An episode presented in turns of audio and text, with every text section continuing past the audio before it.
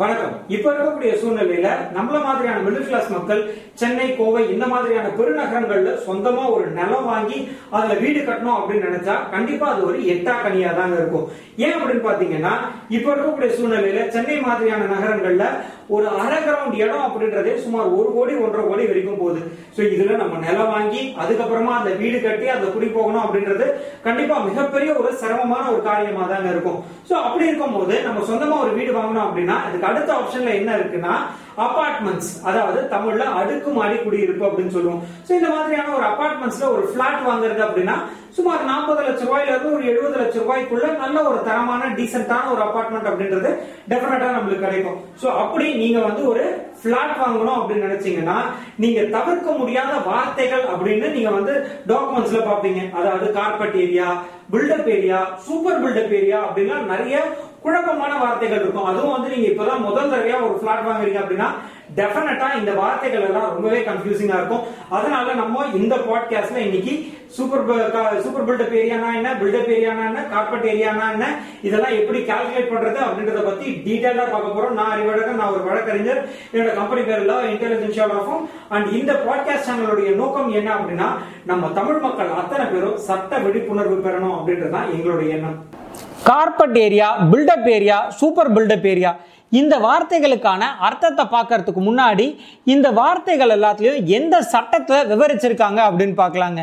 பொதுவாக நீங்கள் ஒரு வீடு விற்கிறீங்க வீடு வாங்குறீங்க இல்லை ஒரு வீட்டை அடமானம் வைக்கிறீங்க இந்த மாதிரியான செயல்கள் எல்லாத்தையும் கட்டுப்படுத்தக்கூடிய சட்டம் எது அப்படின்னு பார்த்தீங்கன்னா டிரான்ஸ்ஃபர் ஆஃப் ப்ராப்பர்ட்டி ஆக்ட் இந்த டிரான்ஸ்ஃபர் ஆஃப் ப்ராப்பர்ட்டி ஆக்டில் இந்த கார்பெட் ஏரியா பில்டப் ஏரியா இந்த வார்த்தைகளை பற்றி எங்கேயுமே குறிப்பிடலைங்க. இதுக்கு அடுத்து வந்து பார்த்தீங்கன்னா ஒரு ஸ்டாம்ப் ரூல்ஸாக இருக்கட்டும் இல்லை ஒரு ரிஜிஸ்ட்ரேஷன் ஆக்டாக இருக்கட்டும் எங்கேயுமே இந்த வார்த்தையை பற்றின அர்த்தங்கள் எங்கேயுமே குறிப்பிடல. ஆனால் எந்த ஒரு சட்டத்தில் இதை பற்றி சொல்லியிருக்காங்க அப்படின்னு பார்த்தீங்கன்னா ரெரா அதாவது real estate regulation and development act two thousand sixteen இதில் தாங்க இந்த carpet area built up area super built up area இந்த வார்த்தைகள் எல்லாத்த பற்றியும் விவரங்கள் அங்கே தான் சொல்லியிருக்காங்க. இந்த சட்டத்தின்படி இந்த வார்த்தைகளுக்கான அர்த்தம் என்ன அப்படின்றத ஒவ்வொன்றத்தை பற்றியும் தனித்தனியாக பார்க்கலாம். முதல்ல கார்பட் ஏரியா அப்படின்னா என்னன்னு பார்த்துடலாங்க. கார்பட் ஏரியா அப்படின்றது நெட் யூசபிள் ஏரியா அப்படின்னு சொல்லுவாங்க. அதாவது ரொம்ப சிம்பிளாக சொல்லணும் அப்படின்னா உங்கள் வீட்டுக்குள்ள நீங்கள் எந்த அளவுக்கு கார்பெட் விரிக்க முடியுமோ அந்த கார்பெட் விரிக்கக்கூடிய அந்த அளவை தான் நம்ம கார்பெட் ஏரியா அப்படின்னு சொல்கிறோங்க இந்த சுவர்கள் அதாவது காமன் வாலு அதே மாதிரி உள்ளே இருக்கக்கூடிய பார்ட்டிஷன் வால் பால்கனி இதெல்லாம் போக நம்மளால் வீட்டுக்குள்ளே புழங்கக்கூடிய ஏரியா எவ்வளவோ அதுதான் கார்பெட் ஏரியா திரும்பவும் சொல்கிறேன் நம்மளுடைய அவுட்டர் வால் அது போக உள்ளே இருக்கக்கூடிய பார்ட்டிஷன் வால் அது போக அதே மாதிரி open terrace open balcony staircase இதெல்லாம் தவிர்த்து நம்மளால் எந்த அளவுக்கு வீட்டுக்குள்ளே பயன்படுத்தக்கூடிய இடம் இருக்கோ அதை தான் நம்ம வந்து கார்பெட் ஏரியா அப்படின்னு சொல்கிறோங்க இதை எப்படி பொதுவாக எப்படி இதோடைய கால்குலேஷன் இருக்கும் அப்படின்னு பார்த்தீங்கன்னா நம்ம வீட்டோடைய டோட்டல் எக்ஸ்டென்ட் அதிலிருந்து எழுபது சதவீதம் தான் இந்த கார்பெட் ஏரியா அப்படின்றது வரும். அதாவது ஒரு ஆயிரம் சதுரடி உங்களுடைய வீடுன்னு டாக்குமெண்ட்டில் போட்டிருக்குன்னா அதிலிருந்து ஒரு எழுபது சதவீதம் அதாவது எழுநூறு ஸ்கொயர் ஃபீட் அப்படின்றது உங்களுடைய கார்பெட் ஏரியாவாக நீங்கள் அப்ராக்சிமேட்டாக கால்குலேட் பண்ணிக்கலாம்.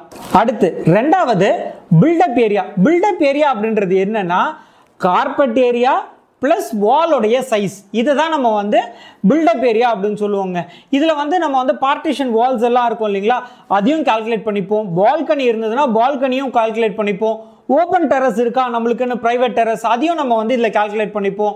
அதே மாதிரி பார்ட்டிஷன் வால் பக்கத்து அப்பார்ட்மெண்ட்டுக்கும் நம்ம அப்பார்ட்மெண்ட்டுக்கும் இடையில இருக்கக்கூடிய அந்த பார்ட்டிஷன் வால் அதில் ஒரு பகுதி ஒரு பார்ட் மட்டும் ஃபிஃப்டி பர்சன்ட் மட்டும் நம்மளுடைய பில்டப் ஏரியாவில் வரும். ஸோ இது எல்லாத்தையும் சேர்த்து தான் நம்ம வந்து பில்டப் ஏரியா அப்படின்னு சொல்கிறோங்க திரும்பவும் சொல்கிறேன் நம்மளுடைய வாலுடைய சைஸு காமன் வாலு அது மட்டும் இல்லாமல் பால்கனி ஓப்பன் டெரஸ் இது எல்லாத்தையும் சேர்த்து தான் நம்ம வந்து பில்டப் ஏரியா அப்படின்னு சொல்கிறோம் இதை எப்படி கால்குலேட் பண்ணுவோம் அப்படின்னு பார்த்தீங்கன்னா நம்ம முன்னாடி பார்த்துருந்தோம் இல்லையா?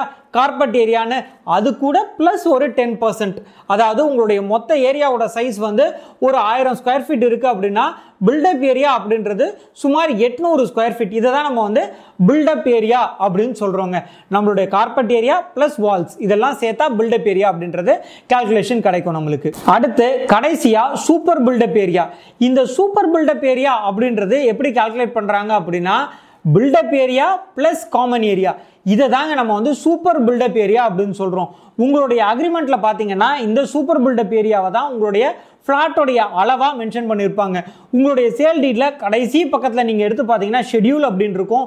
அந்த ஷெட்யூலில் உங்களுடைய ஃப்ளாட்டோட அளவு அப்படின்னு மென்ஷன் பண்ணியிருப்பாங்க அது இந்த super carpet super built up area இதை தான் குறிக்குதுங்க.